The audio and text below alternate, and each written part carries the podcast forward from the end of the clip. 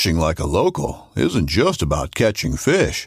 It's about connecting with the environment and the people who call it home.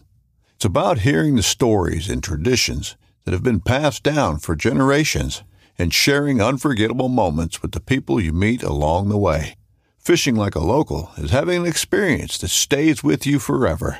And with Fishing Booker, you can experience it too, no matter where you are. Discover your next adventure on Fishing Booker. This upcoming concert season will be all about the boots, and Tecovas is your stop for the best in Western style. Tecovas has seasonal and limited edition offerings this spring and summer, including men's and women's boots, apparel, hats, bags, and more.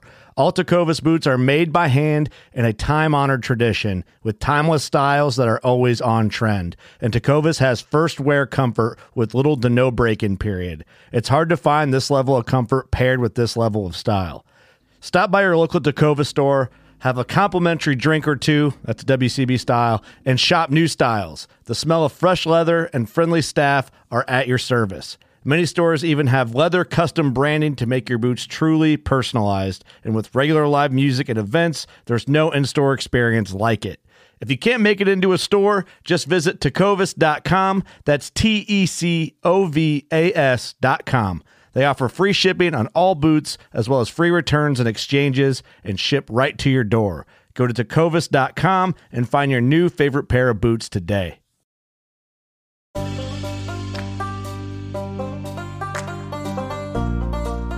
On your journey, don't forget to smell the flowers. Take time out to notice that you're alive. You can only live in one day. Ray Fearon. I was camping at this place called Annapolis Rocks in Maryland. Really cool view. I stayed out there for the sunset and I'd set up my tent uh, in one of the designated spots. It was kind of like a designated campground there. And I went down, put my food on a bear pole. So they actually had poles rather than a bear box or just hanging it with line. So I put my food on the bear pole, went down and watched the sunset after dinner. And this group of probably like 18 to 20 year olds. They seemed like local day hikers. Um, they came up, they were watching the sunset. They were kind of blasting music, which I was fine with. I didn't really mind too much, but uh, I think other people were getting a little aggravated. And I heard them just like throwing stuff around. And after the sunset, I left. I realized they left all their wrappers and all their trash on the cliffs there, uh, which I was bummed about. But I remember hearing one of the kids say, "Oh, Pop Tarts," when uh, when I was watching the sunset. So I'm like, "Oh, I love Pop Tarts." And uh, I went back to my tent to go to bed, and I realized my food bag wasn't on the bear pole where I had hung it.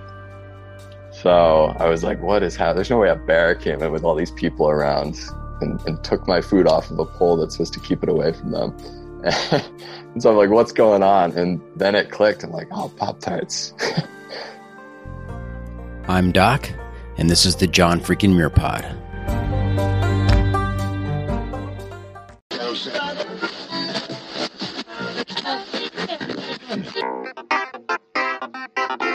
Welcome to the John Freakin' Muir Pod. Lace up those boots and sling on the pack for a romp through trails, short and long. With your host and Renaissance man, Doc, it's time to embrace the suck. Want to make a podcast? Spotify's got a platform that lets you make one super easily, then distribute it everywhere and even earn money, all in one place for free. It's called Spotify for Podcasters, and here's how it works. Spotify for Podcasters lets you record and edit podcasts right from your phone or computer. So no matter what your setup is like, you can start creating today. Then you can distribute your pod- podcast to Spotify and everywhere else podcasts are heard. Video podcasts are also available on Spotify. With Spotify for podcasters, you can earn money in a variety of ways, including ads and podcast subscriptions. And best of all, it's totally free with no catch. Since I discovered Spotify for podcasters, I feel like my creativity has raised to another level. I highly recommend you give it a try. Download the Spotify for Podcasters app or go to www.spotify.com backslash podcasters to get started. Welcome back to another week on the trail. I'm Doc, and this is the John Freakin' Muir Pod. Let's start off with a reminder. If you are enjoying the podcast, take just a minute, help us out, leave us a review on Apple Podcasts. And if you're not enjoying the pod, well, just go ahead and keep that to yourself. All right, let's get to this week's guest. This week, I'm excited to welcome long trail through hiker and peak bagger Matthew Schmutz Lyons to the pod. How's it going, Matthew? Going well, going well. How are you, Doc? Thanks for Great. having me. Fantastic. Great to have you on. You know, we had this scheduled for uh, a couple weeks back, but uh, something got in the way of that. What's what's going on with you? Uh, yeah, I, I felt terrible. I ended up having some tonsil surgery. I had to get my tonsils removed. And uh, when you asked me to do the podcast, I figured I need to talk. So it didn't really work out that I couldn't at the time. so I, I unfortunately had to reschedule, but I'm stoked to be here. So. Yeah. How, how are you feeling?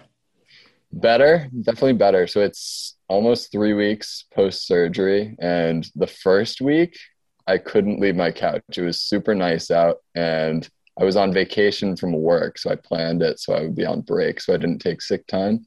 And it was the nicest week weather wise. And I was just inside on the couch. I tried to get out as much as I could, just sitting out in my yard, but it ended up being uh, not the most fun. But well, glad you're doing better. And yes, I have found it to be very helpful in the podcasting game if the guests are able to talk. So, you know, I was I was grateful to give you the time so that we could have a good conversation today. Yeah, I appreciate that. hey, and you know what? This episode we are recording on May 10th. This episode is going to come out a week from today, May 17th, and I'm excited to share with the listeners that I've got something in the works for Sunday, May 16th. So by the time you're listening to this, this will already have happened, but I'm going to include what happens on May 16th in a future episode. And so I'm in, I'm located in Southern California. I'm about a half hour away from Agua Dulce, which is on the PCT. Yeah. And I'm I'm planning on doing some trail magic this Sunday, the 16th, out in Agua Dulce at nice. uh, in, Indian Canyon Trailhead the PCT okay. goes right through that parking lot, and so I'll I will be set up. Uh, I, I, will have uh, breakfast sandwiches, donuts, beer, soda, water, all kinds of good stuff for for my PCT friends that are coming through, and I will also have the Wheel of Wilderness with me. My daughter, Half Calf, her trail name. She doesn't do much hiking, but you know she picked up a little trail name, Half Calf. There you go. She made uh, uh, uh, a spinning wheel with different categories on it. She's going to be an elementary teacher, if you, you couldn't guess. But uh, we're going to call this the wheel, of, wheel of wilderness, and the different categories on the wheel, which I'll have our, our PCT through hikers spin. Is one of them is trail name and the story behind it. Another is your favorite piece of gear. Okay. Uh, most embarrassing trail moment. best campsite. Worst campsite favorite trail moment so far, what's up ahead that you're dreading, and the ever popular hiker's choice category. You'll be able to check pick any one of those those uh, those uh, categories and, and tell me a little story about it. And what I'll do is I will compile all of the information I get, all the interviews from from Sunday, and I'll I'll pack it into an upcoming episode called "Stories from the Pacific Crest Trail." I love that. That's awesome. So, pretty excited about that.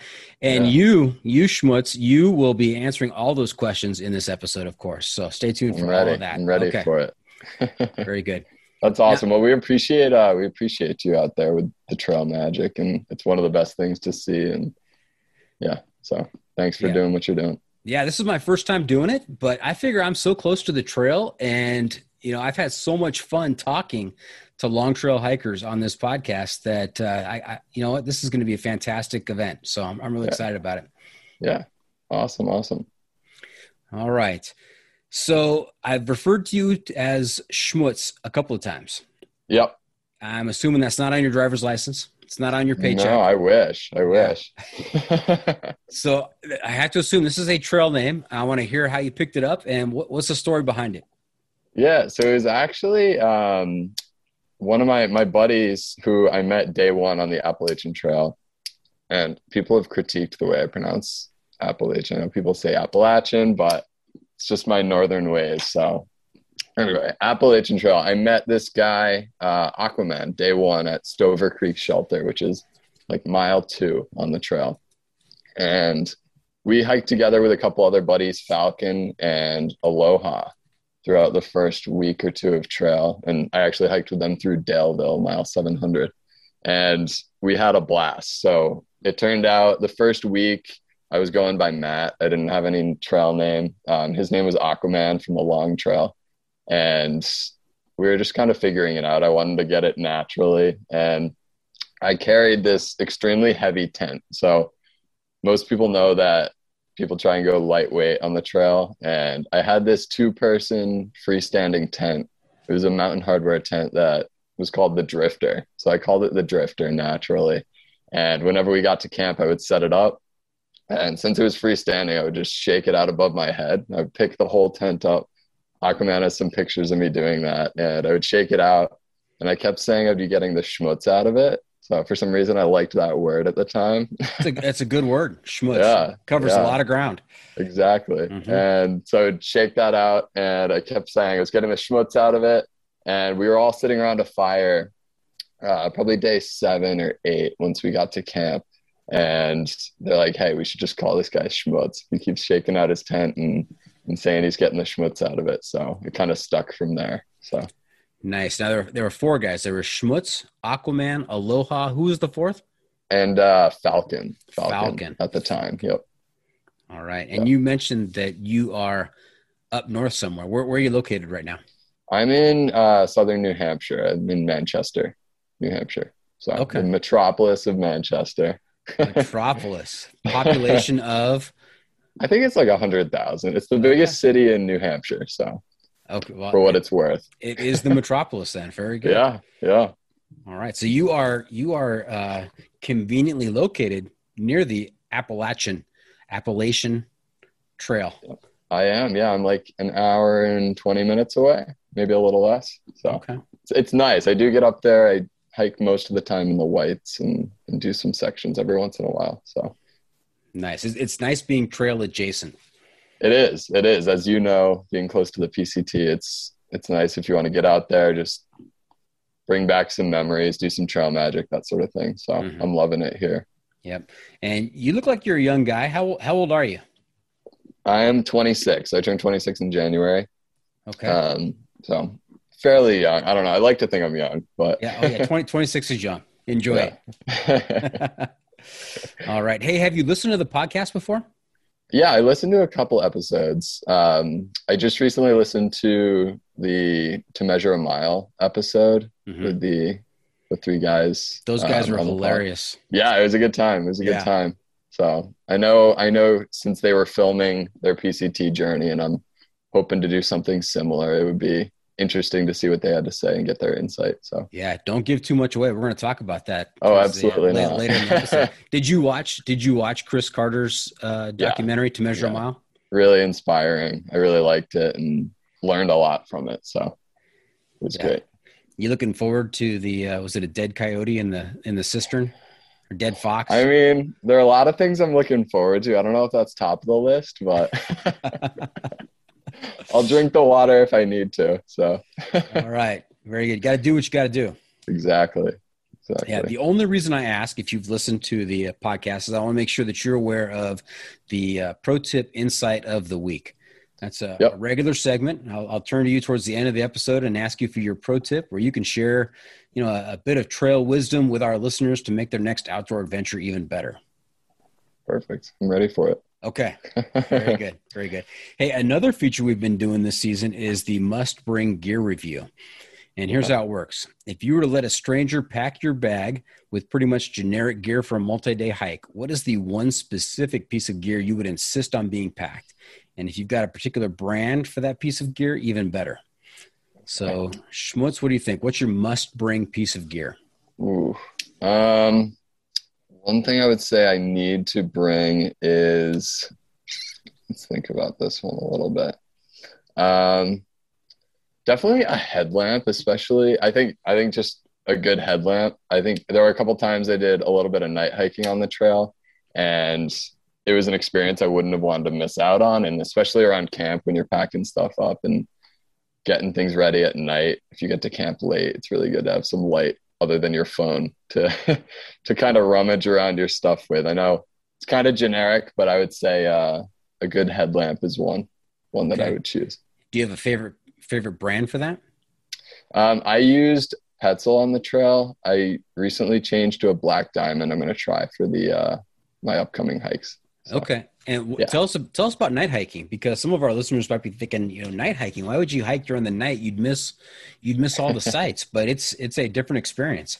It is, yeah. And I primarily did it when I was doing like sunrises, more more, more so in the mornings. I know on the PCT it happens quite a bit more if you're going through the desert and you want to avoid the heat. But uh, on the AT, we did quite a few sunrises. Aquaman was notorious for dragging everyone up the mountains in the morning to to catch the sunrise, which I don't regret one bit. But uh, we would usually wake up well before the sun and do some night hiking then and catch like a really cool view from the peaks. So nice, yeah. very good. All right, and what what was your what was your kit like uh, on the Appalachian Trail? How how much um, weigh? What was your base weight? It's changed quite a bit. I'd say my base weight I'm gonna. I'll, I'll start by saying this. When I left Amicalola in Georgia, which is the start, I my total pack weight with food and water was like 38 pounds. It's pretty pretty heavy. Um, I'd say my base weight was probably 18 pounds. Like nothing nothing too light, but uh, I've definitely changed quite a bit in my kit since then. So a lot of upgrades and trial and error. But okay, and I know you've got a a southbound PCT hike uh, planned for for this summer. How is how what, what's your base weight now? What what are you going into that with? Um, base weight's right around eleven pounds, so ten or eleven pounds, and I've definitely cut down quite a bit. Uh, I've changed a lot of things: new pack, new uh, new quilt, new tent. So a lot has changed, and I'm excited to kind of announce some of that gear and what that gear list looks like pretty soon. And I'm happy to talk about it if you have any okay. Yeah, let's talk about the, the highlights. What are the big changes from the AT pack to the PCT pack? so I'm going with I carried an Osprey, which great pack all around. Mm-hmm. I really liked how comfortable it was and how well it carried weight. Used the um, 50 liter Atmos Osprey on the AT, mm-hmm. and I switched over to a Hyperlite for the PCT. I know it's becoming pretty common along the trail, especially on the PCT, and I really like the way it carries so far. I've taken it on some overnights, but um, I haven't gotten any like real mileage on it. So I'm curious to see how it plays out. But yeah, so that's already like two pounds off there. So the Hyperlite, that's frameless, right? And so it's not yeah. for heavy loads. It's got yeah, it's got some like small rods in the uh the back panel, but for the most part, it's much more minimalistic than the Osprey. So so d- doing 35 pounds in the hyperlite would not be recommended, but if you if you're doing no. 11 pounds, that's that's ideal. Yeah. So what I I mainly switched a lot of my other gear before um, I switched over to the hyperlite because I know I wouldn't want to be carrying that weight with that type of pack. So I made sure I had the gear to support it first. But yeah, I'm okay. excited to give it a go. And what were some of the other changes? You said quilt. You went to a quilt instead of a yeah. Bag? So I I'm actually I used a mummy bag on the AT, and I'm switching over to a quilt for the PCT. I actually went down. I had a 20 degree mummy on the AT. I'm going to a 10 degree. I'm going to try out a 10 degree at least for the start. Um, and I'm using an enlightened equipment uh, quilt, an Enigma, mm-hmm. and we're going to see how that goes. I do still have my mummy bag, so once I get to like Oregon, Northern California. If it's super hot, I might have that shipped out. But um, we'll see how it goes. I'm doing that as well. I know that's kind of a big change. People talk about quilts for sleeping bags, and I don't know. We'll see how it goes. uh-huh. Are you? I'm a side sleeper, so I always found the sleeping bags constricting, and I went to a quilt. Uh, not not 10 degrees, but I went to a quilt, and uh, I sleep a lot better. Yeah, yeah. I actually that just gave me an idea idea for my uh my pro tip. okay, very good. Better write so, it down. Yeah, yeah. All right, and how about your tent? Are you doing are you doing a tent or you do you do a tarp? How, what's that look like? Yeah, so I had mentioned I carried the really heavy two person tent on the AT. I actually am sticking with the two person. I love having the space of a two person tent, and I didn't really want to go to like a tarp setup. I don't know. I kind of like having the enclosed space, especially with bugs and mm-hmm. All that. So I'm actually going with a tarp tent. So a two person tarp tent, which I'm excited about. It's a DCF tent, which I haven't used um, on any long trails yet. So a lot of new gear. I have tested them out. I've done some some trial trips with them, and I'm excited to see how they hold up. But uh, yeah, so I'm going with a tarp tent two person, double rainbow. All right, impressive. Yeah. Now, the, the brands and the the models you're throwing out there, you know, the tarp tent, the Hyperlite, the enlightened equipment quilt, those are not uh, inexpensive items. I know, I know, and that's what? that's one thing that's kind of I've I've had to make some sacrifices and, and budget quite a bit over the last couple of years, but I figured it's something I'd use a lot and mm-hmm. it's something that's going to be my home for months on end. So it's kind of worth the expense, in my opinion. Yeah. So for some of our listeners out there who are thinking, you know what, I need to get lighter. I need to uh, make a change in how in, in the equipment that I'm taking. And, and just those big three, the, the tent, the, uh, the quilt and the, uh, I'm sorry, what's the last one? The, uh, the, pack, um, the pack. pack yeah. yeah. What, what, what is that price tag roughly? for those three? Quite a um for the three together, probably like twelve or thirteen hundred, which yeah. is not cheap. But uh, it's it's something I did look for deals. I made I, if there were any discounts, I waited to see if if those came up, and so it's it's helped quite a bit. But you just got to be patient, and there are other options. Don't don't feel like you have to go out there and spend that money. However, it is good quality, which which I'm looking forward to using and getting out there with. So yeah, and what was your buying strategy? Did you go to a major retailer or were you looking online? How did how did that work? Mainly online. Mainly online. A lot of the time when I was looking was during uh, the pandemic too. So a lot of businesses were doing like online sales and, and stuff like that, especially third party websites. But some of the cottage companies don't really distribute through third parties. So you do have to look for their own sales that that happen every once in a while. But uh, you can find some deals. Okay. And yeah. the question I always like to ask of my my folks who have gone from heavy to to ultralight, sure. you know, how just how serious are you about ultralight? How many how many holes do you have drilled in your toothbrush to get rid of the grams? So um, I'm actually not as much as I have invested in lighter gear. I like when you asked me for my base weight, I really had no clue a definite number. I don't really count ounces so much. I just kind of, if my pack feels lighter, it's lighter and kind of going on that. I do, um, I did make some, some videos and I know we'll talk about that later, but I did make that toothbrush reference in one of my videos. Um, and we can chat about that later on. But for the most part, I don't really do, um, like count ounces or, or do like a base weight measurement really. I guess I could eventually, but I know some people use like lighterpack.com to put together all their their weights and their gear, but I'm kind of lazy with that, I guess. and uh, nothing against people who do. I just haven't gotten around to to measuring it out. So yeah, it's a special breed of ultra lighters out there who drill holes in their toothbrush and cut off all the excess excess scraps on their pack. You know, yep. every little bit of of weight. All power to them. It's true. Weight is uh, a big deal out there. Yep. All right. Hey, before we get too far down the trail, let's back up a little bit. Let's talk about your background, where you where you grew up, what kinds of hobbies and sports you played growing up, and uh, how did you get involved in the through hiking cult? Um, so I was never really huge into hiking. I know when my my family used to do like annual camping trips, and we stopped probably five years ago. Once we all grew up and went on to do our our separate things, and whenever we went camping, we would go on like a day hike of some sort. And I remember my dad always saying that I was always one to just kind of run ahead. So I was always ahead of the pack and, and just trying to get from point A to point B. Um, but I never was truly like fascinated with the outdoors or, or hiking or anything like that until probably end of high school into early college, which was I'd say like eight years ago, eight years ago now. So, uh, but yeah, we did we did go camping. My dad was um, very adventurous. He did a bunch of bike tours, rode his bike across the country a couple times, and uh, always tried to get us outdoors and interested in in adventure and that sort of thing. But uh, once we went on a camping trip to the White Mountains, and we camped right near Mount Washington.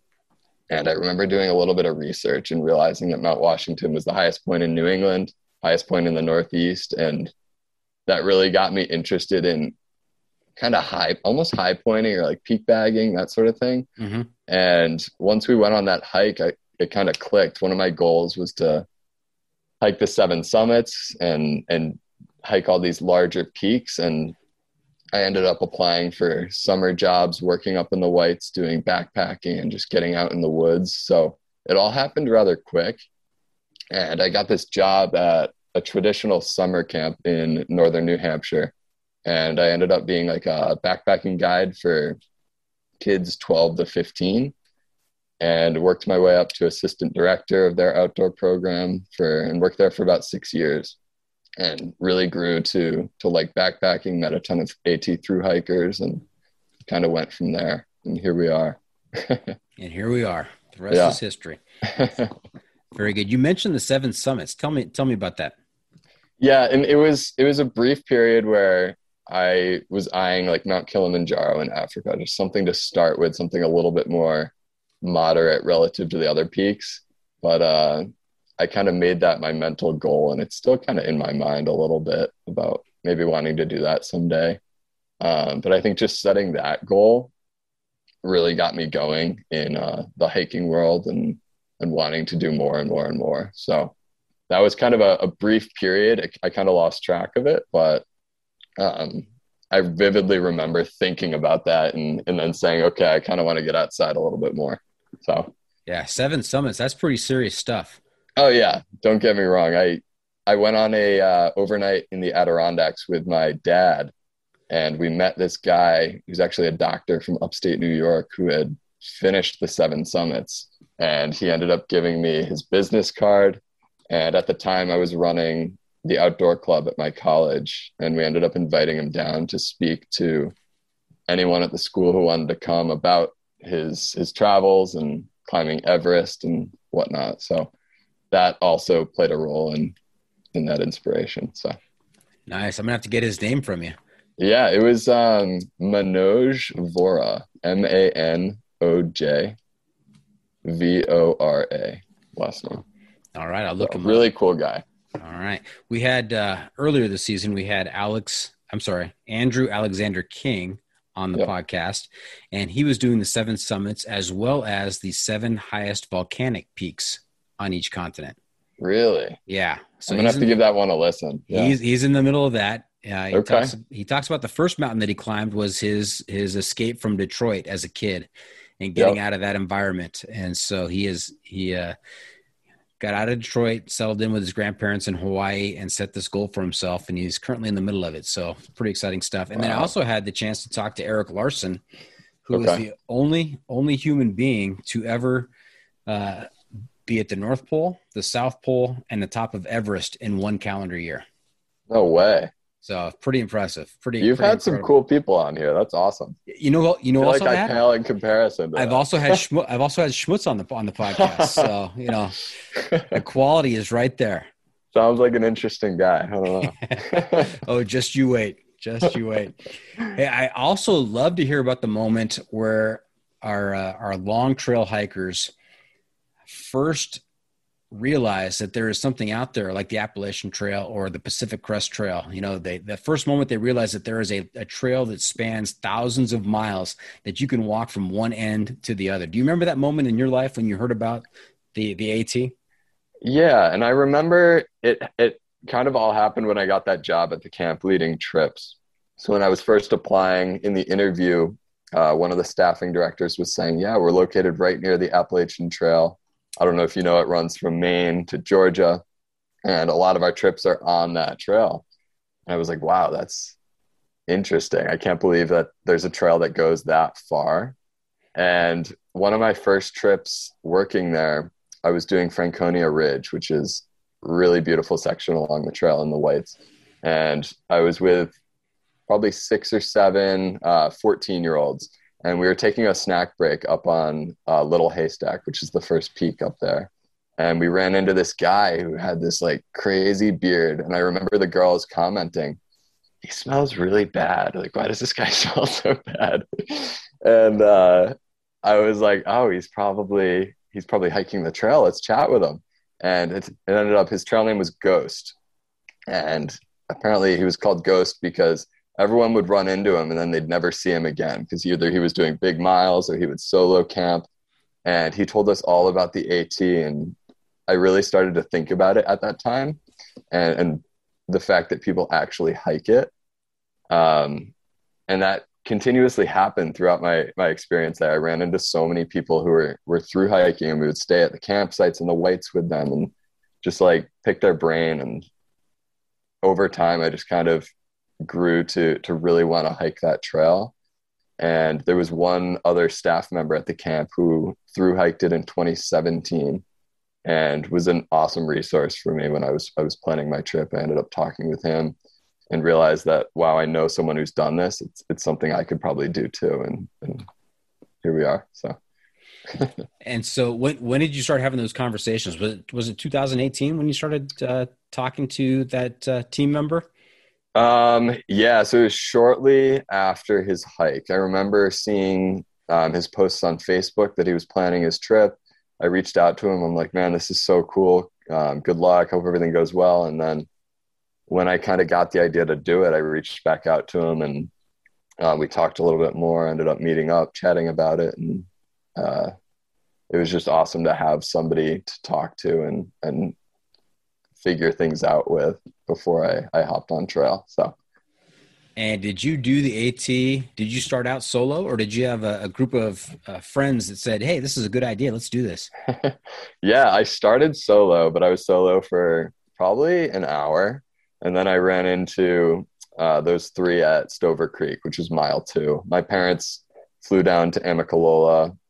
Um, they hiked Springer with me, and then I took off really emotional. I'm like, I'm just walking into the woods alone and I'm going to be here for the next five months. I was, I was like, what am I getting myself into?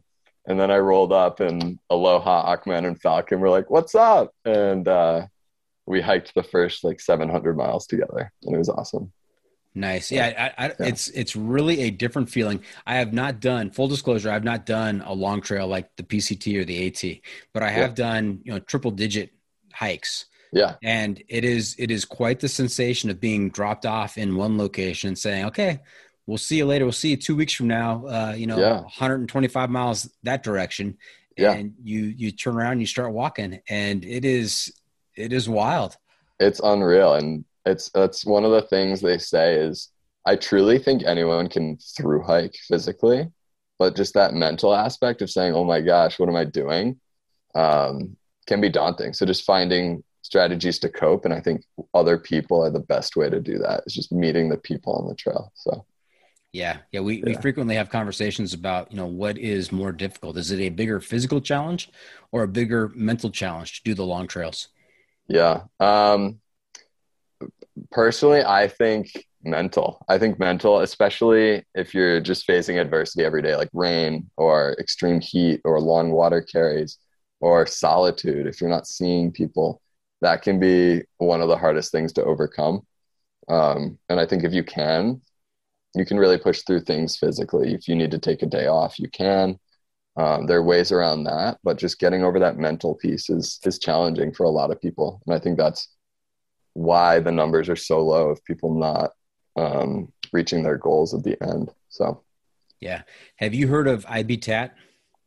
Yeah, he's on the CDT right now. I've been watching yeah, his his right. vlogs. That's right. Very good. Yeah, really cool guy.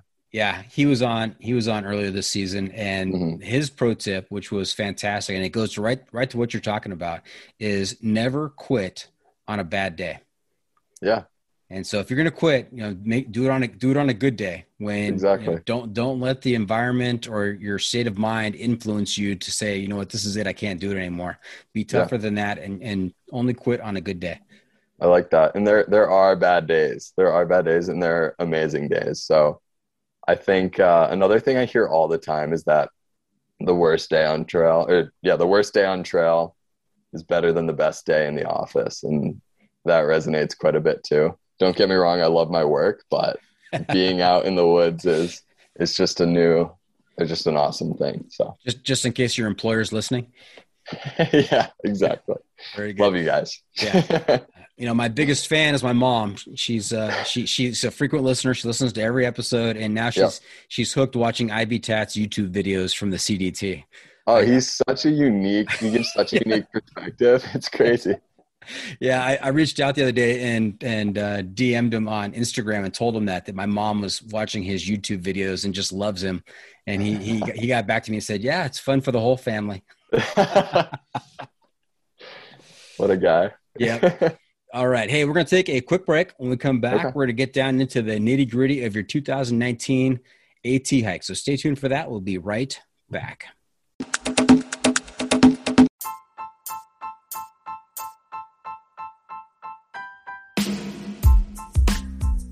I'm Jeff Garmire. I've hiked 30,000 miles in my life, and I'm 30 years old. I've done the calendar year Triple Crown, the Great Western Loop, and this year I'm going to be attempting the Barkley Marathons. And you're listening to the John Freakin' Muir pod.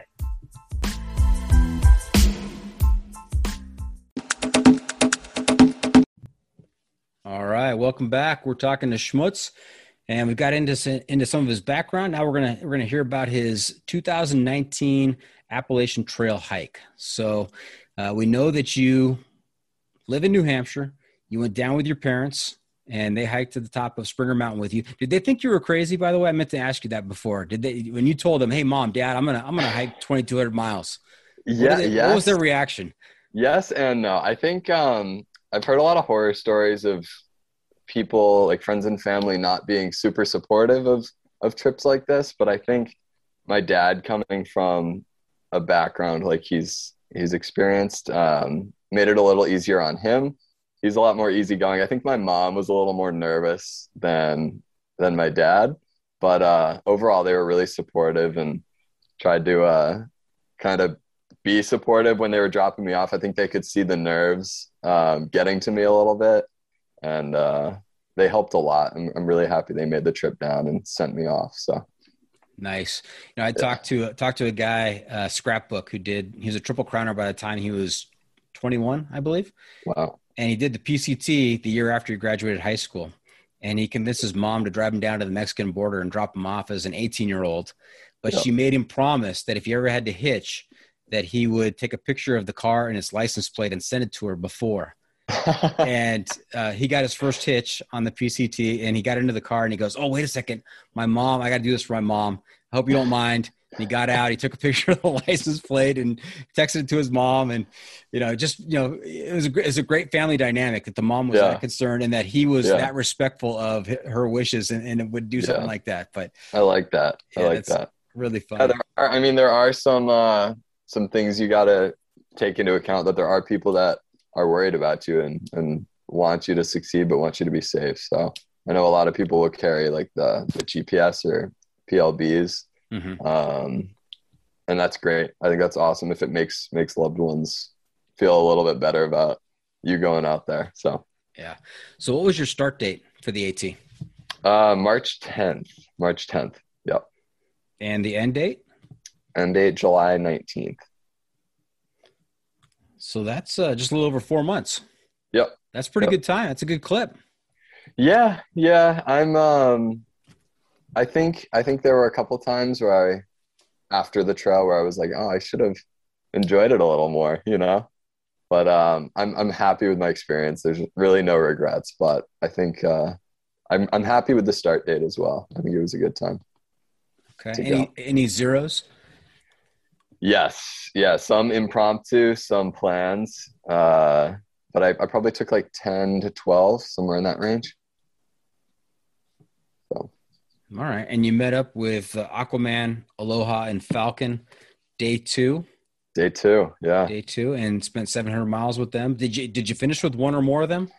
What a trip! I actually did not. After mile 700, um, I I never saw them again, and it was was really sad. I didn't realize that was going to be the case, but uh, just the way our our uh, paces worked out, we never really ran into each other. We got really close to each other, and then one of us would do like a big mile day, or one of us would take a zero, um, and it just never worked out where we ran into each other again.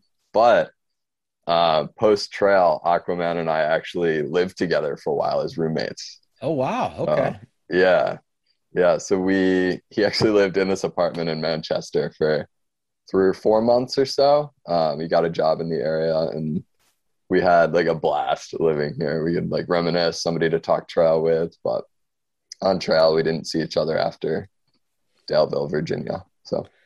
Yeah, it's it's important to talk to like-minded people. We were we were talking at the break um, when we weren't recording about how difficult it is sometimes to relate trail experiences to people who haven't been on the trail and, and how they they don't seem to get it yeah yeah it's it's tough because it's an experience that kind of defines part of your life and you bring it up to some friends and family or they're like oh sounds like a cool hike you know and and i'm like ah it was more than that but it was a cool hike at the same time so it's definitely a tricky situation, but totally understandable. It's an experience that you don't really get unless you're in it. So, mm-hmm. has it gotten to the point in your life like mine where I show up to a family function, a party, and they see me come in through the door, and people immediately avert their eyes and go to different parts of the house? Uh, I don't know guy, if it's this guy's gonna talk trail at me now. like, oh, I'm leaving now. Yeah, no, it hasn't. It hasn't gotten to that point, but okay. uh, I think my family's just a little too nice. They don't know when to tell me to stop. So now was the AT what you expected it to be? Not having done a long trail before, you you, you have a certain preconceived notion of what it might be like. Did it live up to that or was it was it totally different? Um yes and no. In the fact that it's just a really long hike. Um, I knew going into it that it was going to be a long, long time, but at the same time, I think it went by so much quicker than I thought it would. Um, I think just every day is different. One of the things I tell people all the time is that when I go out for a hike, it's either like an out and back or a loop trail. And I think one of the things that really kept me going was the fact that I'm hiking from point A to point B, and every day is going to be something different. Um, that that was one of the most eye-opening things. I didn't really put that together before the trail. Um, and then the people. I know it's cliche, but the people were incredible. I didn't realize how close I would get to some of them. So more than just the three, or did yeah. you meet some other folks as well? Yeah, so many people. I know. Um, I hiked on and off with a bunch of different people. I think that core three at the beginning were the ones that I hiked the most with. Um, but I made some awesome connections out there. People I still talk with. Uh, I don't know if you're you know uh, Julia Sheehan. She does a lot of YouTube videos on the AT. She's she hiked in 2019 as well. I hiked with her and her crew for a little while. Met some people who what are now Julia's, on the PCT. What was Julia's trail name? Uh, Rocket. Rocket. Rocket. was her trail name. Yeah. yeah. And she'll have to explain that. I think she explained it in some videos, but I don't want to spoil that for her. um, yeah. So really cool people. I really didn't meet one person where I was like, oh, I don't really vibe with you. It was all like-minded people, people who want to just get out there and experience it. So, one of the best things I've ever done. Mm-hmm.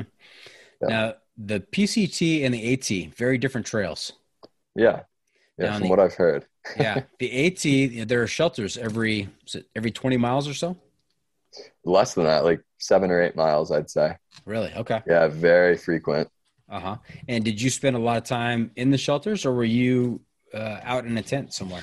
Um, I tried whenever it was raining. I tried to get in a shelter, um, but sometimes if they're full or there just weren't any in, at like an ideal mileage, I would I would set up the drifter and, and post up in the tent. But uh, I did utilize the shelters quite a bit. So okay, um, one there was one night where the shelter may have saved my life. So I'll have to tell you about that. I'm all ears. Let's hear it. um, so there was one night in Virginia. I think it was called like the Chatfield Shelter, and I was hiking with Recap. There's another person who joined our crew. Um, Recap, Falcon, Aloha, and Aqua. Or Aquaman was not with us at the time, and Recap, Aloha, and I were in the shelter, and Falcon was out hammocking. So he's a hammock camper, and this night happened to be one of the worst storms on trail. So crazy thunder, um, high gusts, high wind gusts, and a ton of rain. And Re- or Falcon had set up his hammock right outside the shelter, and we went to bed. We got to camp late. Uh, we went to bed. It was probably nine o'clock, and this massive gust of wind came through, and we heard this cracking, and all of a sudden, just a crash, the loudest bang I've ever heard in my entire life. Um, and all of a sudden, we heard this faint help coming from outside the shelter. So I jumped up. This other hiker named Marco Polo, who is, I think, from Ecuador, um, jumped up as well, put our headlamps on, key piece of gear. I remember telling you about that. And uh, we ran outside, and Falcon was pinned underneath a pine tree um, with his hammock. The hammock that he had set up, or the tree he had set up his hammock on, had fully uprooted because of the heavy rain and we had tested it before. It seemed healthy. It was alive and seemed sturdy. And that night it just crashed down. Fortunately, he was okay. A branch was poking right here between his shoulder and his head. And his tarp um, that he had over his hammock was completely shredded. So we had to push the tree off of him and kind of pull out all his stuff. And he ended up crashing in the shelter that night. But it was kind of eye opening. And we were all kind of thankful we didn't really set up outside the shelter because who knows what could have happened. So, wow, that's yeah. a story. Yeah, it was it was scary. I wrote about it in my journal, and I go back and read it every once in a while. I'm like, there's no way that actually happened. so, and so you kept the journal on the trail. I did. Yep. Yep. So I kept every night. I would write like a page or two, uh, just recapping the day and anything crazy that happened, and put my mileage and where I camped. Okay, and so if we were to pick up that journal and and scan for crazy occurrences, what what might we find in that journal? Oof. Um, so another story. This is I was actually solo at the time, so this is up in Maryland, which a lot of people will do, uh, like the four state challenge, where for those who aren't familiar, you hike from the Virginia West Virginia line all the way to the Mason Dixon line, which is the Pennsylvania uh, Maryland border. So you go through to from Virginia through West Virginia, Maryland, and into Pennsylvania in one day. So it's about 45 miles. And I did not do that. I, I was solo hiking at the time. There were a couple spots in in Maryland that I wanted to check out. So I kind of wanted to take my time, go to Harper's Ferry. And uh, I was camping at this place called Annapolis Rocks in Maryland. Really cool view. I stayed out there for the sunset and I'd set up my tent uh, in one of the designated spots. So it was kind of like a designated campground there.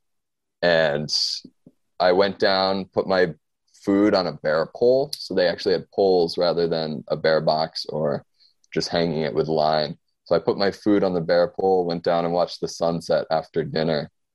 And this group of probably like 18 to 20 year olds, they seemed like local day hikers. Um, they came up, they were watching the sunset they're kind of blasting music, which I was fine with. I didn't really mind too much, but uh, I think other people were getting a little aggravated. And I heard them just like throwing stuff around. And after the sunset, I left. I realized they left all their wrappers and all their trash on the cliffs there, um, which I was bummed about. But I remember hearing one of the kids say, "Oh, Pop Tarts," when uh, when I was watching the sunset. So I'm like, "Oh, I love Pop Tarts." And uh, I went back to my tent to go to bed, and I realized my food bag wasn't on the bear pole where I had hung it. So I was like, what is happening? There's no way a bear came in with all these people around and, and took my food off of a pole that's supposed to keep it away from them. and so I'm like, what's going on? And then it clicked. I'm like, oh, Pop Tarts.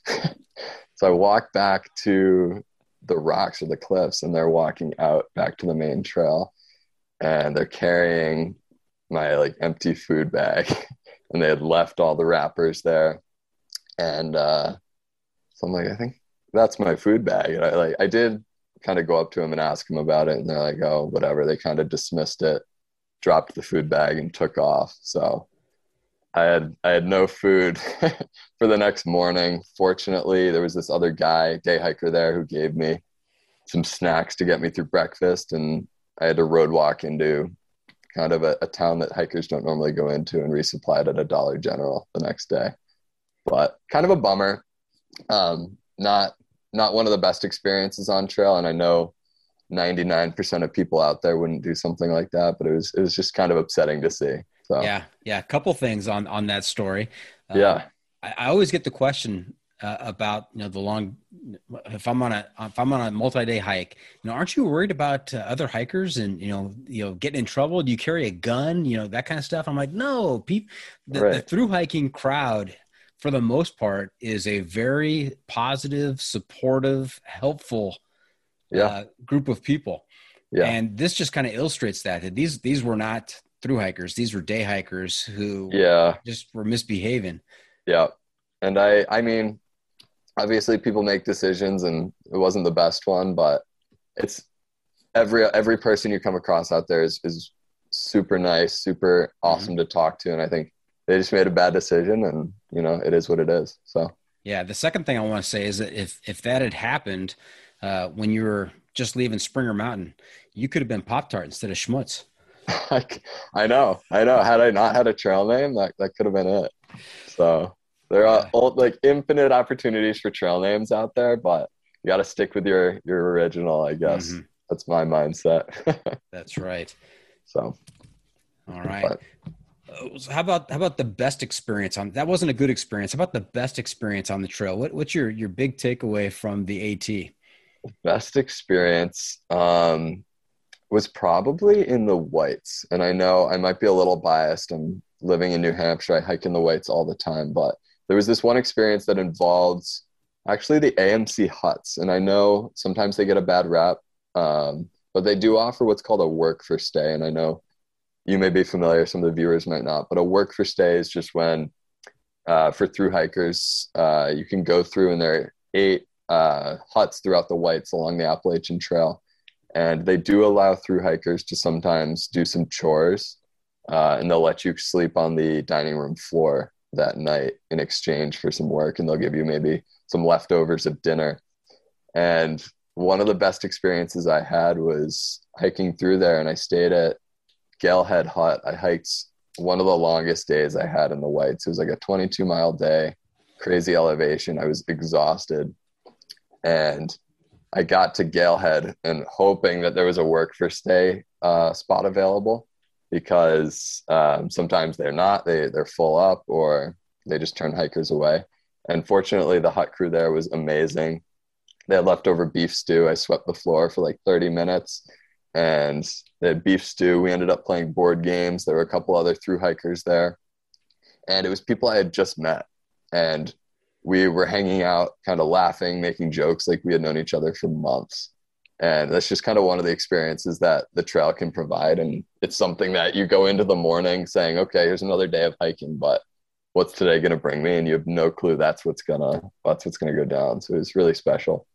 But that is a nice uh, balance out of the earlier negative. Story. Oh yeah. That's no, great. the, the good stories outweigh the bad. Trust me. Yeah. What was your? You said that was a that was a long day at 22 miles. What was your longest day on the trail? Um, longest was in Vermont. I did like 36 miles, I think, like 36 mile day, and my feet felt like they were gonna fall off. I was, I don't know why I chose that terrain to do my longest day, but I just felt motivated one morning or one night, and I went to bed early. I'm like, tomorrow I'm gonna wake up at 4 a.m. and just push and just see what I can do. And I ended up doing like 36. I went over a couple of the big peaks. I think it was like Bromley and Stratton that day. And I got to camp and ended up just having to like ice my feet and downstream just like because I like couldn't walk. The next day I was hobbling into town to resupply. But uh yeah, I'd say like 36 miles. Okay, that's that's nothing nothing to sneeze about. That's good. Yeah, that's a long day. It was. and um, speaking of injuries, did you suffer any any major injuries on the 2200 plus miles? Um, so I did have sh- uh, pretty bad shin splints near like Erwin, so probably mile three or four hundred. Um, I ended up staying at a hostel for like three days, icing my shins and then slowly upping the miles from there. So it was pretty early on. I didn't quite have my trail legs yet, but uh, once I got through there, I started going slowly. I ended up figuring out stretches that really worked for me, and from there on out, I had no injuries really. Um, I did end up getting Lyme disease, so that was the other bad thing. I was up in Connecticut, which is actually where I'm from originally. And at that point, I was cranking. I was doing like 20 mile days pretty consistently. Mm-hmm. And there was one day where I just started feeling crazy, like insanely fatigued. I could only do two to three miles, and I'd have to sit down and catch my breath and couldn't really hike more than five miles total in a day. And I'm like, what is going on? This is not normal. And I other than that, I didn't really have any other symptoms. So fortunately, my parents lived about an hour away. They live in Connecticut. So I called my mom. I'm like, I don't know what's happening. I might need to take a couple of days off. I did some low mileage days, and three days went by, same thing. So I called. I ended up going to urgent care. They put me on doxycycline um, for Lyme disease, and it took like two days, and then got back on trail and felt back back to normal. So luckily I caught it early. And you got you get Lyme disease from ticks, right? Yeah. So I didn't see the tick. I did see a couple ticks on me throughout the trail, but I never saw like a ring or or where it had bit me. Um, so always do your tick checks on the AT and make sure make sure you're looking out for them, especially after like April or May, because that's when they'll they'll really come out. Yeah, the five mile days and exhaustion that happens at the beginning of the of the long hike. Doesn't doesn't shouldn't be happening up in Vermont. I was like, what is happening? Like, yeah. yeah, I was super confused, and I was I was pretty stoked to get to Connecticut, and and that happened. It kind of put a damper on it, but it was still still a good experience. The home hmm. state.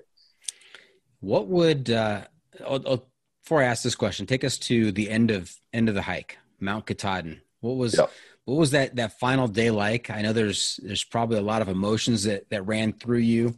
You know, the whole time you've been looking forward to to uh, you know something ahead of you, and in short order, it's gonna it's gonna be over with. It's gonna be done. And so, how did how did that play out in your mind? Yeah, I um once I hit Monson, which is like the last resupply before the hundred mile, and then Katahdin, I was coordinating because I, I actually had two friends from home who were going to meet me um, and hike Katahdin and then drive me back to Connecticut. Um, so I coordinated with them. I didn't really have a ton of service. There was like one spot in the 100 mile wilderness where I did. So I was like three days out from Baxter, which is the state park where Katahdin is. And I called my friend. It was like really patchy service. I'm like, I'll be at this point at Katahdin Stream Campground at, the, at like 6 a.m. on this day. And fortunately, I made it there at that time. I spent the night at the through hikers campsite at the the campground just before Katahdin, and they drove in um, right when I said they were the first car there. It was like a seven hour drive from Connecticut, and just seeing familiar faces then was one of the coolest things. And that combined with the end of the trail was amazing. It was just such a cool feeling. We hiked the the peak together, and uh, getting to the top, I was not really as emotional as I thought I would be. I've, I've seen all these videos of, of people being really emotional, and that's sort of what I anticipated. But um, getting up there, I feel like I was expecting this just grand finale, like fireworks and and just excitement and and all this. But at the end of the day, it was another another mountain and a, a sign, and I'm like, wow, that's it. It's over. Um, don't get me wrong, I was happy. My friends were there to help celebrate, and it was just a, a really happy time. But it wasn't what I expected. It wasn't what I expected. So mm-hmm. it left me wanting more. Let's just say that. okay. And hence, that's why we're doing the PCT, right? Yep. Okay. Now, if if uh, Schmutz at Mount Katahdin could whisper into the ear of Schmutz heading up Springer Mountain, what would what would he tell him? Um, take your time. I think I know we talked about how it was like four a little over four months that I hiked the trail, and after there were some times where I'm like, wow, I wish I kind of just like sat back, took a nap, sat at a, a, view for a little longer. Because when I got to the end, I'm like, oh, I want more. This is it. Um, so I'd probably tell him to to enjoy it. Take your time, unless you need to be somewhere at a certain point. Don't push it. Just kind of enjoy. If you need to take a zero, take a zero. If you're with people you like hiking with, hike with them. So that's sort of what what I would say. Yeah. That is almost a metaphor for life, isn't it? we I'd start. So. I'm gonna I'm gonna get metaphysical here for a little bit. Let's we, hear it. Let's we, hear we, it. You know, we we all start at Springer Mountain, right? In our lives, we you know we're born, and yeah. we we all finish at Katahdin. And learning to live in the moment and appreciate what you have when you have it, I think, is one of the most difficult skills to acquire, because you're always you know as a kid you're always looking forward, always looking forward to when I can drive, when, when I can go to college, when what is my career going to be when am I going to get married? You're always looking forward. And at some point in your life, you start looking backward, you know, the, you know, the, the good old days. And I remember when, and, and this and that. And yeah. very rarely do we stay in the moment. And so I think your advice is a perfect example of that. You know, enjoy what you have when you have it. Yeah. And I think um, just moving forward, that's going to be my mindset um, on any future hikes. Just live in it, if you're with people that then you're having a good time why rush it you know? Mm-hmm. so okay. yeah. Bef- before we move on from the at any any other things you want to share? Um not really not really. Okay. i think we, it was just a it? great experience yeah. Good good. All right hey before we go to break let's let's let's talk a little bit about uh, the new hampshire 4000 footers. Is that uh, sure. experience that you've had or a goal you have it is, yeah, and I I have kind of been inching to the finish line on those. So there are the 48 4,000 footers in the whites, and a lot of people, it's a really big accomplishment to finish those 48. And I've had it in my mind. I'm at 43 right now, um, and I've just kind of been working slowly, slowly adding more and more. But I think with my job uh, at the summer camp where I was leading trips, I got a lot of them uh, checked off and I think since then it's just kind of been a little bit slower. So I'm trying to get out there and do do a little bit more, but at the same time, again, enjoy it because the ones I have left are maybe not the most exciting, but uh, so sometimes I feel like oh, I want to go up to the whites and really get a good view, but some of the ones I have left might not have a view. So I'm I'm kind of prioritizing enjoying the hike over just checking a box. So um, we'll get there. We'll get there. We'll finish yes. the 48 soon. Uh, very good. what would you say to maybe some West Coast or Midwest people who live, you know, near the Sierras or in the Rockies and say four thousand feet? Come on, that's not that's not too tall. I mean, yeah, I mean, I think a mountain's a mountain. I, I I'm not going to discount the difficulty of of the whites just because their elevation. They are very difficult, especially they're known for their just boulders along the trail. You're walking up mm-hmm. boulders rather than a, a level path. Um, but again, yeah, you don't get that high elevation. You might not have less oxygen at the top, um, but you do start at a lower elevation. So the the prominence, I guess, is a little bit right similar, and people don't don't tend to realize that. So yeah, I don't know. I think I think a hike's a hike, and and I would hike a 14er just as much as I would want to hike a, a 4,000 footer. So yeah, that's a, it's a great point about the starting point. I mean, if you, if you're hiking a 14er and the trailhead starts at 9,000 feet, well, that's not much different than, than yeah. 4,000. It starts at zero, yeah. right? So, yeah, I mean, I mean, each hike's different though. So you might have a 14er that's in, insanely technical and you might have a 4,000 footer that's a little bit easier, you know? So I, I don't think you can really compare the two. I think they're just different. Right and not a lot of switchbacks on the AT. Is it the same for the uh, for the four thousand uh, four thousand uh, footers in New Not Hampshire? at all. So the whites and the AT in general are just notorious for going up, just yeah. up. That's another um, that's another point in their favor. I mean, yeah. not having switchbacks. As much as I complain about switchbacks, I mean they do you a favor by oh, yeah. uh, zigzagging up the mountain instead of going straight up. Yeah, there's one point. Uh, sorry to go back to the AT. There's one point on the AT after Mahoosuc Notch, which is known as one of the hardest miles on the trail. It's in southern Maine. And after the notch, you come to this this mountain called Mahoosuc Arm. And it's one of the most vertical trails I've ever been on. And I'm like, it would would it kill them to put a switchback on here? Because I'm I'm literally just I'm climbing. This is like a an actual like probably like a five four climb like rock climbing route. And just looking at them like this is insane. So they are new, notorious for just going straight up, which is is sometimes frustrating. But all right. And so when do you expect to finish those? Um, I'm hoping to check a bunch off this spring. I, I don't want to go when it's too muddy, so I'm gonna probably as later May and early June roll around. I'm gonna crank out a bunch to train for the PCT. So I'm hoping to get some some out of the way in the next month or so. Okay, and when is the departure date for the southbound PCT hike? So I'm keeping an eye on the snow. So Washington had a pretty hefty snow year. They're, I think they're still at like 120 or 130 percent of average.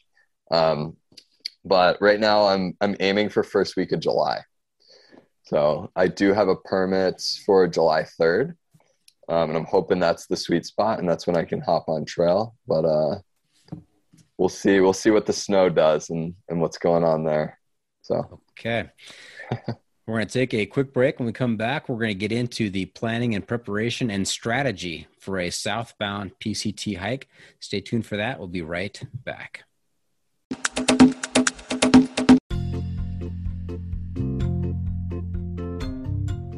Hey, hiker trash. This is Ginger Balls. You're listening to the John Frickin' Muir podcast.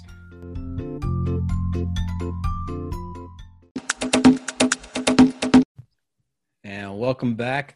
Schmutz, you have to tell me what where did you get your your idea to do a southbound PCT hike? Because I've talked to a, a, number of people who've done the PCT, but it's all been northbound. So where where'd you get this idea? Yeah, I um at, at the beginning I thought I was crazy even thinking about it, but a lot of the decision came based on my work. So I know I haven't mentioned it yet, but I am a, a teacher. So I teach middle school science. And I obviously don't want to ditch them for uh, for March or April for a northbound hike. So I, I figured I'd stick out the year, finish in mid June, and then hit the trail in early July. So mainly the main decision was with uh, work and, and kind of time constraints. So okay, junior high school science. Yeah. So my son, who occasionally co-hosts with me, uh, his yeah. name is Jukebox, and okay. he he is a high school English teacher. Just just no started. Way. Yep, just started. Awesome. And of course, I used to be a high school principal. I now wow. At, I now work at our district office. So I love it. Education. Edu- education is a, a great field. Yep. Uh, I'm curious. I don't think you're going to finish before school starts. Yep. And I, yeah, I have been uh, seeing that. Unless I'm putting in like record mileage, I I anticipate finishing like end of October, early November, which is into the next school year. So I have let my school know that I won't be coming back starting in September. Um, if there is an opening there, I'd be happy to return. And and I talked with my principal, and they're really supportive of it. Um, but I do anticipating finding another position once I once I hop off trail. All so. right, very good. When do you anticipate going through Agua Dulce? Agua Dulce, what mile is that? You know. Well, I well I can do the math. It's 454 okay. miles from the Mexican border, so it's about okay. uh, 2,200 miles from where you're starting. So I'm hoping to be to Kennedy Meadows like first or second week of October. So I want to say mid October, mid to late October, I'd be in Agua Dulce.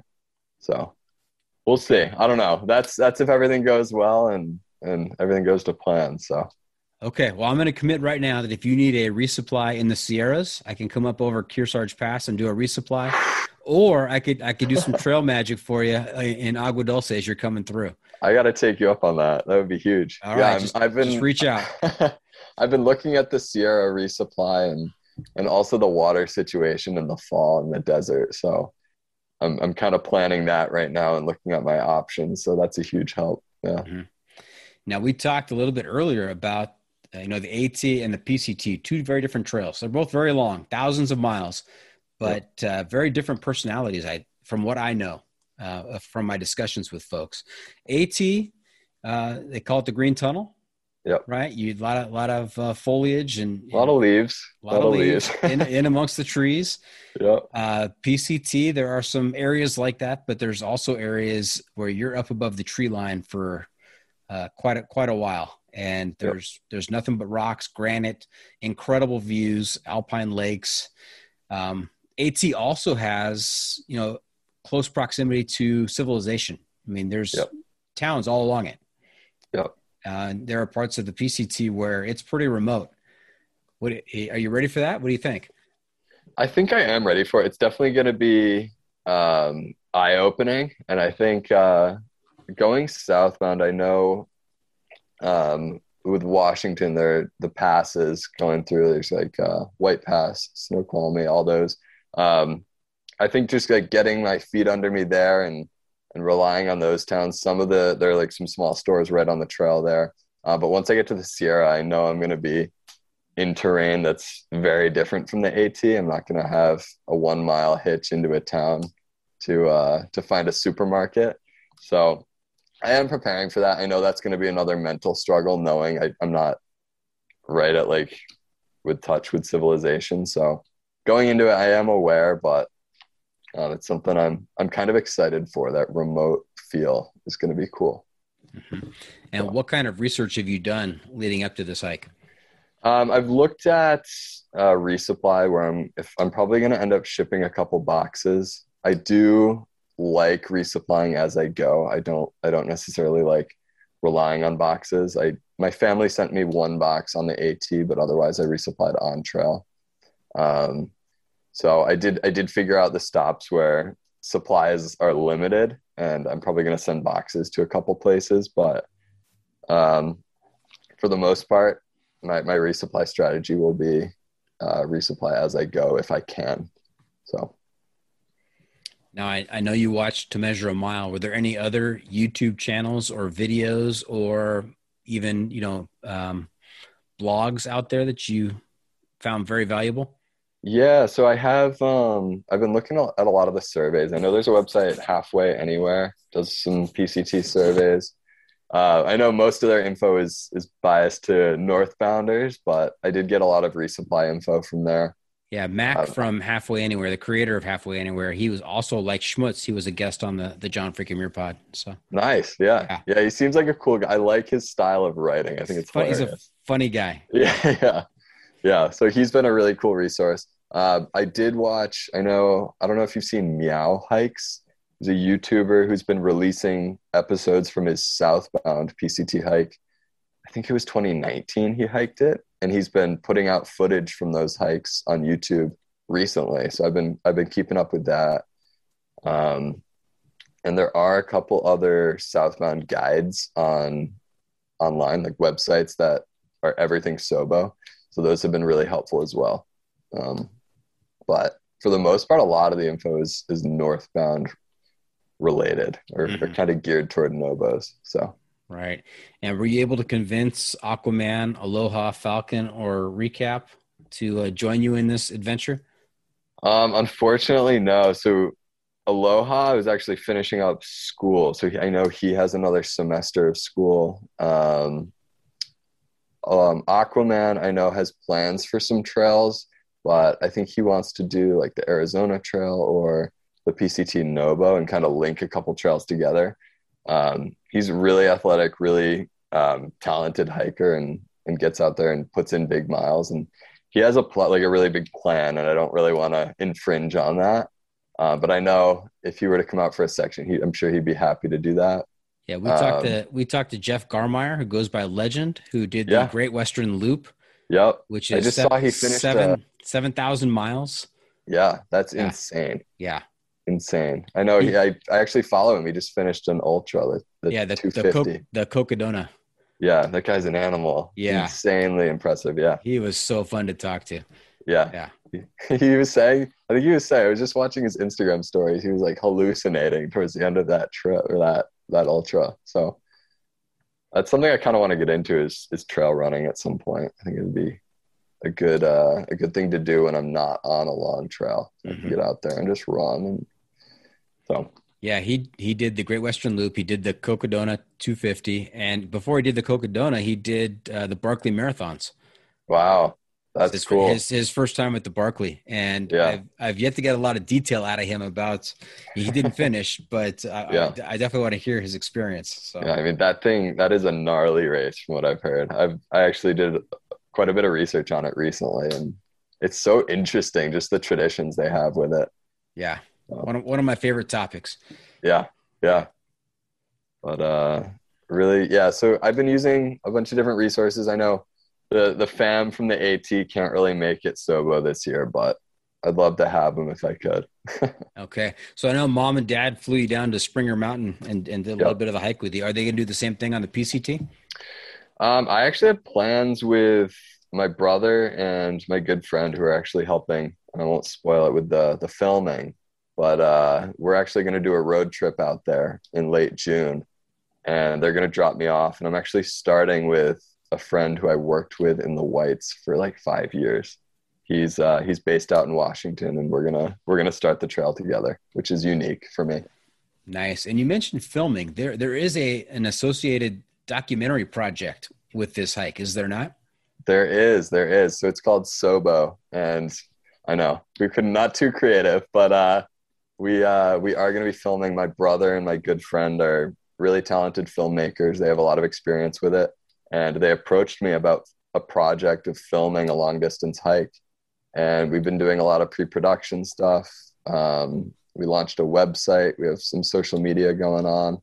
Um, and our plan is to to kind of film it. They won't be hiking the trail with me.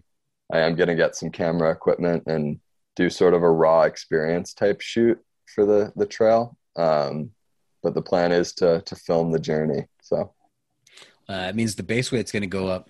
I know, I know. But again, it's it's uh, if it feels heavy, it feels heavy. But I'm just gonna get a lightweight camera and get some SD cards and a charger and very minimal. I'm not going with a big camera. So Okay, don't weigh the pack beforehand either.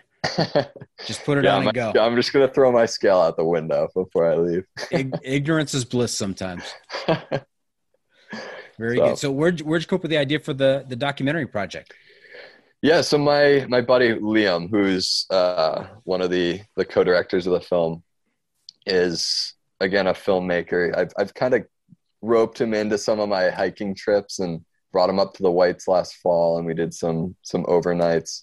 And he saw my experience on the AT, and we talked about my journaling and some of my Instagram stories. And uh, he he approached me and said, "What if we filmed your journey and kind of documented it and and made a, a film about it?" I was like, "That'd be super cool." So when he heard I got a permit and I was planning on doing the trail, uh, things kind of fell into place. So. All right, and and uh, any ideas about the scope of the project? How long how long do you think this is going to be in terms of uh, minutes for the the documentary? Yeah, we haven't really put a definite number on it. I'm depending on the footage I capture and and the kind of the message we're putting across with it. Anywhere from 45 minutes to 90 minutes, so Mhm. somewhere in that range. But we do plan on launching it on YouTube and maybe entering some festivals depending on how it turns out. So we haven't really planned the after. We got to get it filmed first and Right. just kind of see where it goes. We don't have any any really scope of, of a definite duration of it. So Okay. And a lot of narration from you on the trail, a lot of post production narration. What do you think? yeah, so the cool thing is with John, who I'm hiking with, who lives in Washington, is one of the funniest people I've ever met. And he actually plans on bringing a camera as well. So one thing I did learn from watching the To Measure a Mile doc is that I think something he said was none of the shots were were planned. He kind of just filmed the experience as it happened. And that's sort of kind of my goal as well. I want to document um, our journey and any any jokes that happen or funny things that happen. I just want to get like raw footage of that and figure it out after in the editing and post production. So I don't really have a I don't really have a plan of of narration. Obviously, if there's something big happening, I'll do like a vlog style if I need to. But Mhm. I really also want to get the people on the trail and show show what the interactions with other hikers are like. So very good. So I, am looking forward to that. You'll have to uh, keep in touch with the with the podcast here, so we can promote that as well. Yeah, absolutely, absolutely. Okay, what what are the numbers of southbound hikers on the PCT each year? Do you know? Um, I don't know like a definite number annually, like a total number. I know for permitting, they give out over like a month and a half period. They give out 15 permits per day. Uh, that's for a through hike PCTA permit. Obviously, some people self permit along the trail, so they can get individual permits for each forest or park that they walk through. Um, but I want to say percentage wise, it's somewhere around five to ten percent of through hikers go southbound.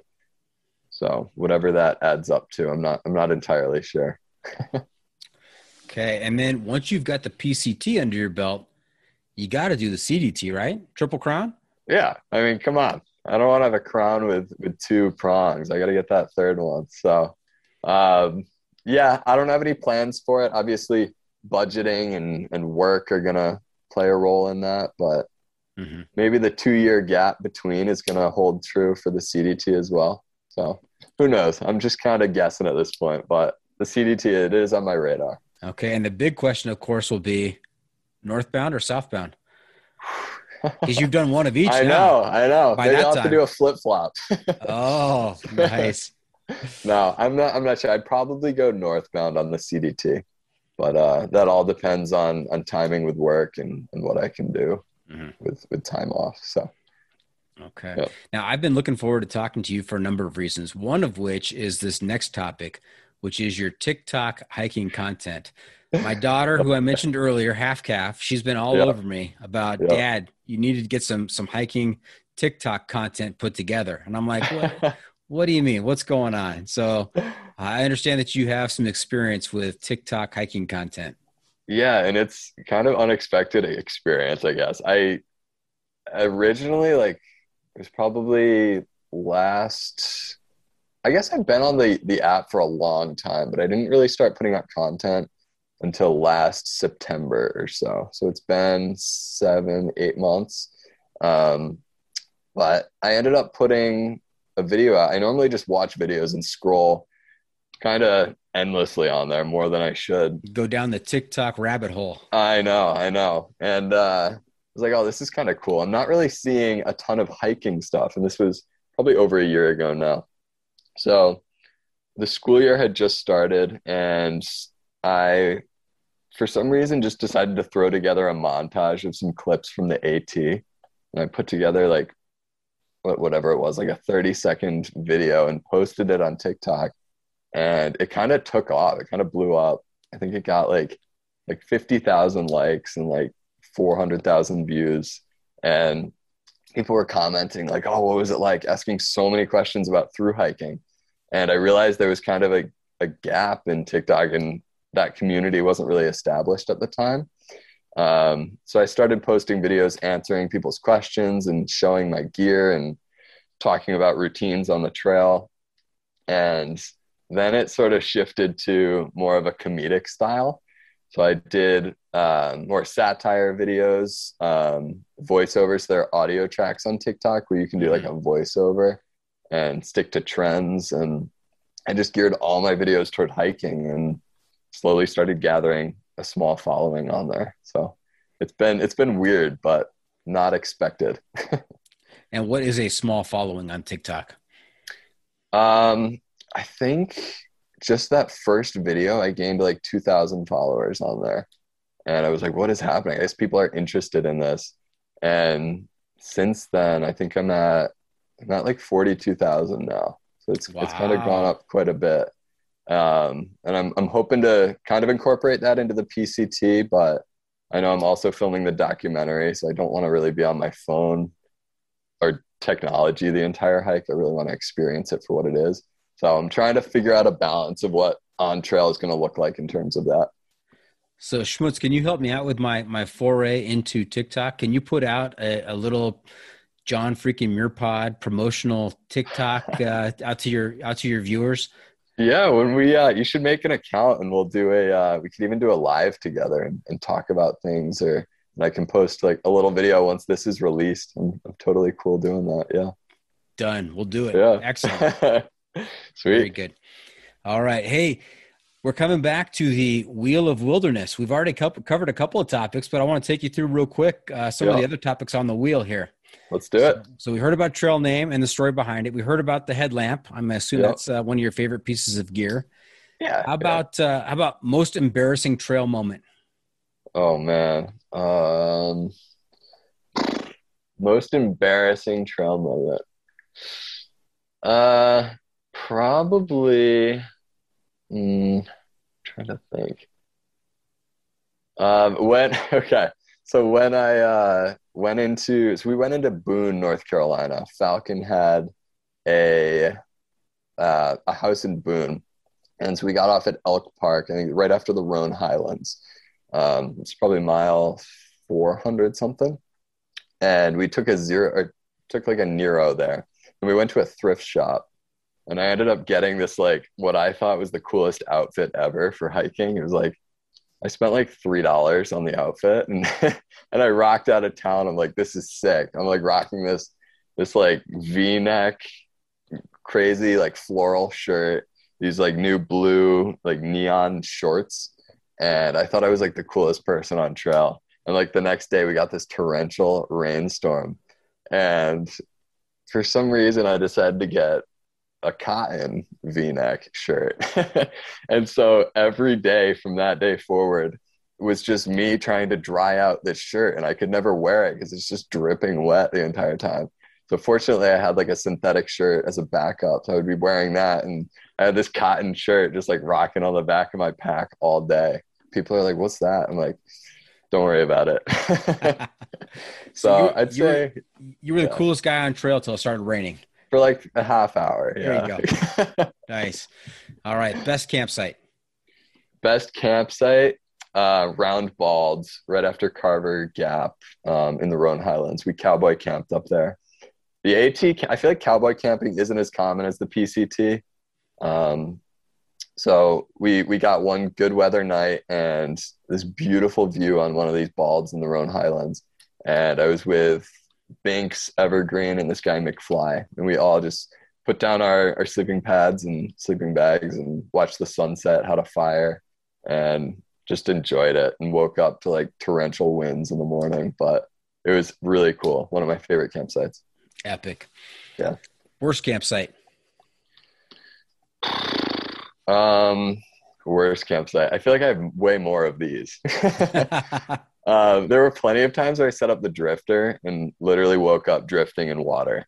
So I was like, I was, I, I had a uh, Thermarest inflatable pad, and there was one night. It was actually in Maine. Beautiful, beautiful campsite on a lake, but I picked like the worst spot to set up my tent, and I woke up floating in water, and like I got out of my tent to like dry off and then just got swarmed with mosquitoes because it was it was uh like early July, late June, and it was like peak mosquito season up there. So I just couldn't win that night, I guess. that's that's bad news all the way around. Yeah, yeah. The view is good, so I kind of made up for it. But Yeah. All right. Favorite trail moment so far. favorite trail moment, um, probably so I'm gonna pronounce this. I always pronounce this wrong. It's uh, McAfee Knob, which is in Virginia. It's what's called part of the Triple Crown in Virginia. So it's McAfee Knob, Tinker Cliffs, Dragon's Tooth, and McAfee Knob is the most photographed spot on the Appalachian Trail. And so we sunrise hiked it. We woke up really early, camped like two miles below it. All like went up for the sunrise, and the sun rose, and it was just completely socked in with clouds. And this sounds like the worst experience, but it was actually one of the best. Um, so we're like, okay, I'm not leaving until I have a view of this this knob. so we all sat there for probably three hours, ate like a long breakfast, took a nap because we woke up so early, and all of a sudden the clouds just lifted, and we had this incredible incredible view of the valley and and Tinker Cliffs off in the off in the distance. So the wait was worth it, and we all just kind of vibed that morning and just kind of hung out, and it was a really cool time. So- Sounds magical. Yeah, Very good. yeah it was good. And last one, think about the uh, the PCT. The question is, what's up ahead that you're dreading? What's up ahead? So you mean like in terms of my next through hike? Yeah. Yep. Okay. Um, probably. So I've heard, and you could probably reassure me on this, but I've heard with a southbound hike that the desert isn't the most climactic ending to a through hike after going through Washington, the Sierra. Um, but I'm trying to find like a silver lining with it and just just find something to look forward to with the desert. Um, and I know there are some really cool spots with it, but I've heard that it's not the best ending to a through hike. So I'm trying to mentally prepare for that and and kind of power through those 700 miles and find some some good things about it. Yeah, so. you will you will absolutely find some good things about it, some epic things about it. Cool. Uh, each of each of the different parts of the PCT is, has its own personality. The desert, the Sierras, Oregon, Washington, all all very different personalities. The desert, though, uh, is a magical place, and it's it's not what you're thinking. It's not just a, a, a barren desert. It's not like the Sahara. I mean, there's there is a lot of uh, cool places in the desert. In fact, uh, Barney Scout Mann in his his book Journeys North um, described some of that desert as having sky islands. You actually you, you will have some ascents in the desert and and end up, you know, thousands upon thousands of feet higher than the desert in, in certain yeah. places, looking down. And it's just incredible. So I think yeah. I think you're in for a surprise. Yeah, and I've heard there are some really cool peaks in the desert. Some actual like I've been seeing some northbounders posting, and they they do seem to be having a really good time and finding those cool spots there. So mm-hmm. I think I think I'm just kind of taking all the negatives I've heard and manifesting those in my mind. Yeah. So it's good to hear there are some some really cool spots. Yeah. Yep. All right. Hey Schmutz, you know where we are? Is it time? It's time. Pro tip inside of the week. What do you have for us? I've been waiting. I've been waiting. Um, so one thing that happened on the AT for me was weight loss. So I know it happens to a lot of hikers, but um, I did lose a lot of weight. I lost like 30 pounds on the trail. Some people, like my friends who met me at Katahdin, said I looked like a different person when I when I finished. And one thing that happened when I lost hey, weight, hang on a second, 30 pounds. How much did you weigh when you started? Like 170. I was 140 when I finished. Wow, that's drastic and I'm I'm six two, so I looked very thin. Yeah. Okay. All right. Yeah. Um. So I finished, and one thing that happened on the trail as I lost weight is my hip belt on my pack stopped fitting properly. So it ended up being too bad. I like maxed out the the straps on there. I couldn't tighten it anymore. So I'm like, am I gonna need to get a new pack? Like, how's this gonna work? Um, so I ended up, do you know those Thermarest sit pads. Mm-hmm. Yep. Um, so for those that don't know, it's like a closed cell mat, but it's it's like a one foot by one foot insulated like pad that you can sit on if the ground's wet or um, put stuff on or whatever you need to. And I found like six uses for that sit pad. So I'm going to give you a couple of uses for those who have the pad. Um, and if you don't have it, um, you can find it pretty cheap online. So it is one of the more affordable pieces of gear and it's um, pretty light. It is light. I think it's like six ounces, maybe. Mm-hmm. Um, if if you so, count if you count ounces, I guess. Oh, yeah. I don't. Yeah, I don't yeah. know what I was thinking with that. I don't know. um, but one thing I did use, um, if your hip belt is getting loose, I folded the sit pad in half and I would tuck it between my waist and the the backpack and so that kind of allowed me to to get some more space in there so i could tighten my backpack a little more so it's not riding on my shoulders. So i actually rocked that and you can see my pictures of the at. I have the sit pad like wedged between there.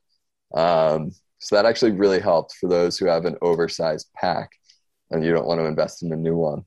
But another use i found for it was when you're camping if you have an inflatable pad and you, you're a side sleeper like you doc mm-hmm. and you're you're bottoming out sleeping on your side, like your hips hitting the ground.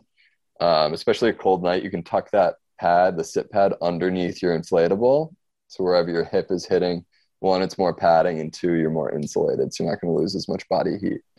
So those are two uses I really found for that pad, other than sitting and having it as like a kitchen when I'm cooking. So that is a unique and great pro tip. Thank you very Yeah. much, Schmutz. You got it. Yeah.